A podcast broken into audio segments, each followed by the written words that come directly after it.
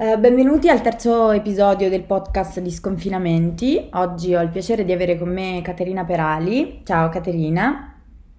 Ciao.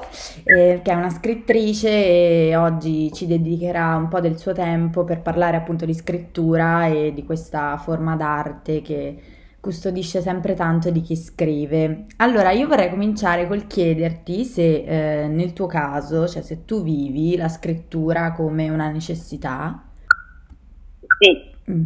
Sì, sì, assolutamente una necessità. Poi eh, la scrittura implica anche molto, molta dedizione e molto sacrificio, per cui se non fosse una necessità sarebbe anche difficile da, da perseguire, mm. penso. Sì. Um, c'è sempre una parte di te nelle cose che scrivi o sei in grado di calarti nei panni di un personaggio eh, che, che, non corrisponde necessariamente con la tua persona, intorno al quale poi costruisci una storia che sia credibile?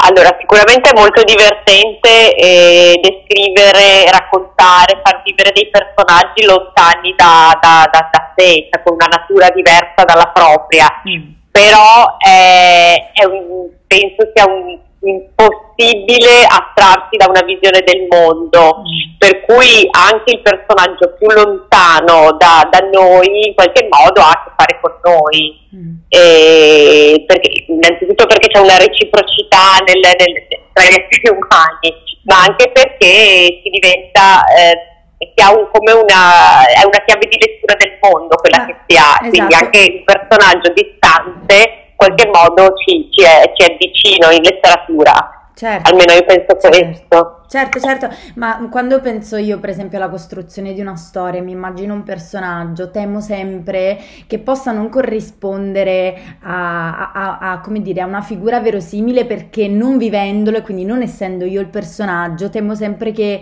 eh, che, che possano non ritrovarci, non so se mi sono... Cioè, e quindi secondo me questa è un'arte, quella di mettersi e anche un po' azzardare, no? A scrivere per esempio una donna che scrive come se fosse un uomo, pensare di entrare. Guarda, io il, il, il primo romanzo infatti aveva un narrante maschile, per cui di certo è stato divertente mettersi eh, nei panni, nei pantaloni, in questo caso di, di un altro. Quindi eh, è sicuramente una sfida, ah. è una sfida a, avvicinarsi a qualcosa di diverso, è una sfida perché comunque accresce anche noi stessi, nel senso che è più, fa- è, è più facile parlare di cose che conosciamo, ma certo. è sicuramente più stimolante anche tentare di parlare d'altro. Certo, certo. Ma questo non vuol dire che si si snaturi, ecco io questo volevo dire, per esempio nell'ultimo romanzo Le affacciate una delle protagoniste è, è una donna serba mm. che io ho intervistato per, eh, per molto tempo e che inizialmente doveva essere il, la, la, la, sua biografia, il romanzo, poi invece quando mi sono resa conto che non sarei stata in grado di avere quel punto di vista lì, io non riuscivo ad avvicinarmi troppo a, a quel personaggio, ho deciso di raccontarlo dal mio eh, punto di certo. vista, raccontare la sua certo. storia, quindi insomma è una questione anche di verità, di guardarsi dentro di capire realmente che cosa si sì, è, è, autentico. Esatto. Ecco. Come si può contribuire all'opera? Cioè, questo secondo me è bellissimo, pensare che ci sono dei limiti non, e delle uh, linee guida che non puoi valicare, che, che un po' ti, ti, ti, mostrano qual è il percorso, non so come dire, cioè se ti rendi sì. conto... Eh, questo, questo, è bellissimo secondo me. E, sì, sì, ma io... Sì. Eh, Crepa e Le affacciate, che sono i due i tuoi romanzi, eh, che tra l'altro consigliamo di, eh, di leggere, ehm, sono, hanno un filo conduttore tra di loro, c'è un, c'è un legame e, e, anche in qualche modo quando li hai scritti sentivi eh, di dover eh, dare qualcosa a questi due romanzi per far sì che si, eh, dire, congiungessero. Allora, il, il, legame principale è il luogo delle storie, ovvero è il Palazzo di Ringhiera nel quartiere Isola di Milano, davanti al Bosco Verticale. In Crepa questo luogo è prima della riqualificazione del quartiere, quindi è un romanzo ambientato più o meno 15-12 anni fa, mm. mentre il, l'ultimo romanzo, Le affacciate, è ambientato in questo momento storico e quindi ha lo stesso palazzo di ringhiera però con un bosco verticale davanti, quindi nel pieno della riqualificazione mm. odierna. E questo in primis, e poi tra un romanzo e l'altro c'è stato un eh, portarsi dietro alcuni personaggi, ovvero la protagonista del secondo romanzo mm. è la crepa primordiale del, del primo, ovvero è la, la, il grande amore del, del protagonista di, del primo romanzo. E poi altri personaggi, per esempio Teresita, mm. eh, cioè sia nel primo che nel secondo, una sorta di spin-off il secondo. Quindi oltre a tenere i luoghi, ho tenuto anche i, alcuni dei personaggi per creare un fil rouge, ma che era un po' una poetica nel senso mia, nel senso che era un po' vissuto, una storia che volevo continuare a raccontare, ma in altre modalità. Certo, anche cioè, in realtà la bellezza di questa modalità è che poi eh, si viene a creare probabilmente una storia um, ampia che tocca un sacco di punti e dà un sacco, un sacco di punti di vista. Quindi è bello, sì, devo dire che questo lavoro mi ha... Quando me l'hai detto infatti ero rimasta piacevolmente colpita. Ehm... Guarda, c'è una, una, delle mie scrittrici preferite che è Elizabeth Stott, che è un'americana, dice che alla, nella vita abbiamo una sola storia da raccontare. Mm. Ecco, a volte ogni tanto mi piace pensare che anche la, la mia storia da raccontare mm. in questo momento è, è, la storia dentro questo palazzo di ringhiera, poi non lo so sicuro, al momento Bellissimo. è stata questa. Bellissimo, bellissimo. Ma infatti poi voglio dire, da un palazzo a ringhiera puoi tirarci fuori 1500 storie, ci saranno almeno, non so, 15 appartamenti o 10, non so, però sì, esatto. per raccontare di tutti avrai una vita.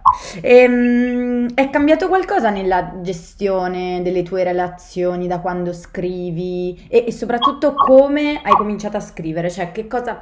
Quando è che si è accesa la scrittura? Quando è che hai pensato ora scrivo o magari l'hai sempre fatto?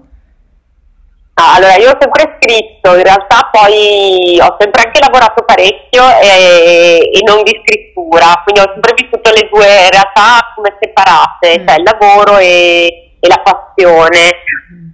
Un, con un atto di coraggio ho deciso, oltre vabbè, ad aver partecipato a vari concorsi che poi ho vinto, quindi anche sono stata fortunata mm. e forse anche stimolata da, da questo riscontro con l'esterno, ho deciso di scrivere questo romanzo, l'ho pubblicato con fatica qualche anno perché poi da esordienti non è mai semplice esatto. e, e, ho deciso di continuare e, sta, e sono felice e, e quindi da, da, questo punto di vista diciamo che è sempre stata una vena che ho avuto e una ma non è stato il mio lavoro, ecco. Mm. Il, eh, dal punto di vista relazionale, più che la relazione con gli altri, è la relazione con me stessa che è più appagante, perché sono più felice, mm.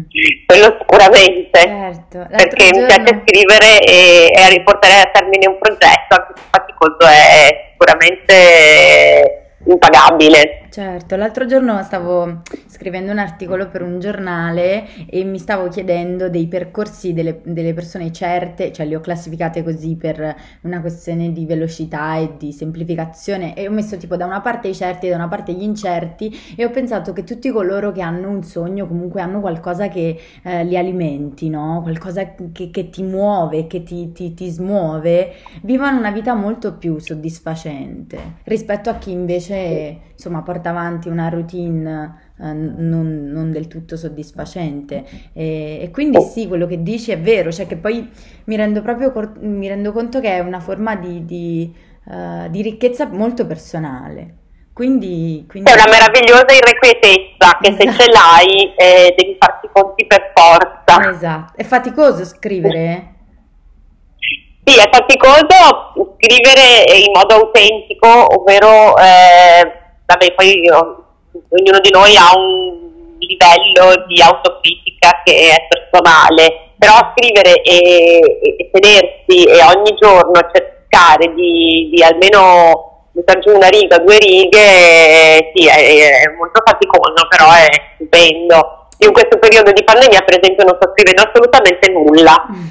cioè se non un diario personale, ma non sì. non riesco, eh, sono vabbè. ferma perché non riesco, sto cercando di rielaborare quello che accade e sto dedicando tutte le mie energie a sopravvivere nel modo migliore. Quindi non riesco a fare quel salto di portare un pensiero alla scrittura, un sentimento, un'emozione alla scrittura. In questo momento sono un po' paralizzata, che... anche dal punto di vista della lettura. Esatto, ma sai che non è, cioè questa non è una condizione che vivi solo tu. Eh, io ho letto un sacco di articoli che in queste settimane dicevano ora che potremmo fare di tutto perché abbiamo del tempo libero, siamo paralizzati, ma perché non riusciamo a, ad ascoltarci, cioè siamo troppo eh, ovattati da questa condizione.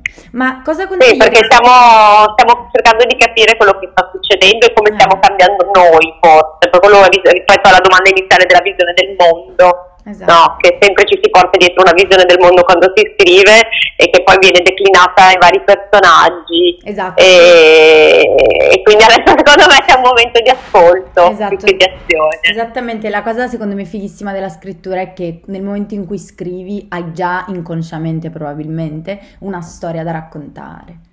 Questa è una figata, sì. non lo sai eppure qualcosa uscirà e, e sarà e sarà, sì, una storia già, già formata. Io ho l'ultima domanda da farti. Vai. Cosa consiglieresti a chi vuole scrivere ma eh, in qualche modo sente un, seno, un, un freno inibitore, non eh, appunto è frenato, non riesce a sbloccarsi, teme il giudizio degli altri? Ah, io consiglio, dico, lo dico a me stessa, per cui lo posso consigliare a, agli altri, che la vita è troppo breve mm-hmm. per avere freni inibitori, bisogna cercare di, di realizzare i propri sogni, eh, ne vale la pena sempre. Mm. Sì, hai ragione, guarda, con questa possiamo anche chiudere e andare a casa. E, grazie mille Caterina, sei stata super carina, grazie per... E, e, anche in realtà super utile, sono convinta che chi ascolterà avrà un sacco su cui riflettere. E... Grazie a te Giulia, grazie. spero di abbracciarti presto. anch'io, anch'io. Ciao, grazie allora. Grazie, a presto, ciao ciao. ciao.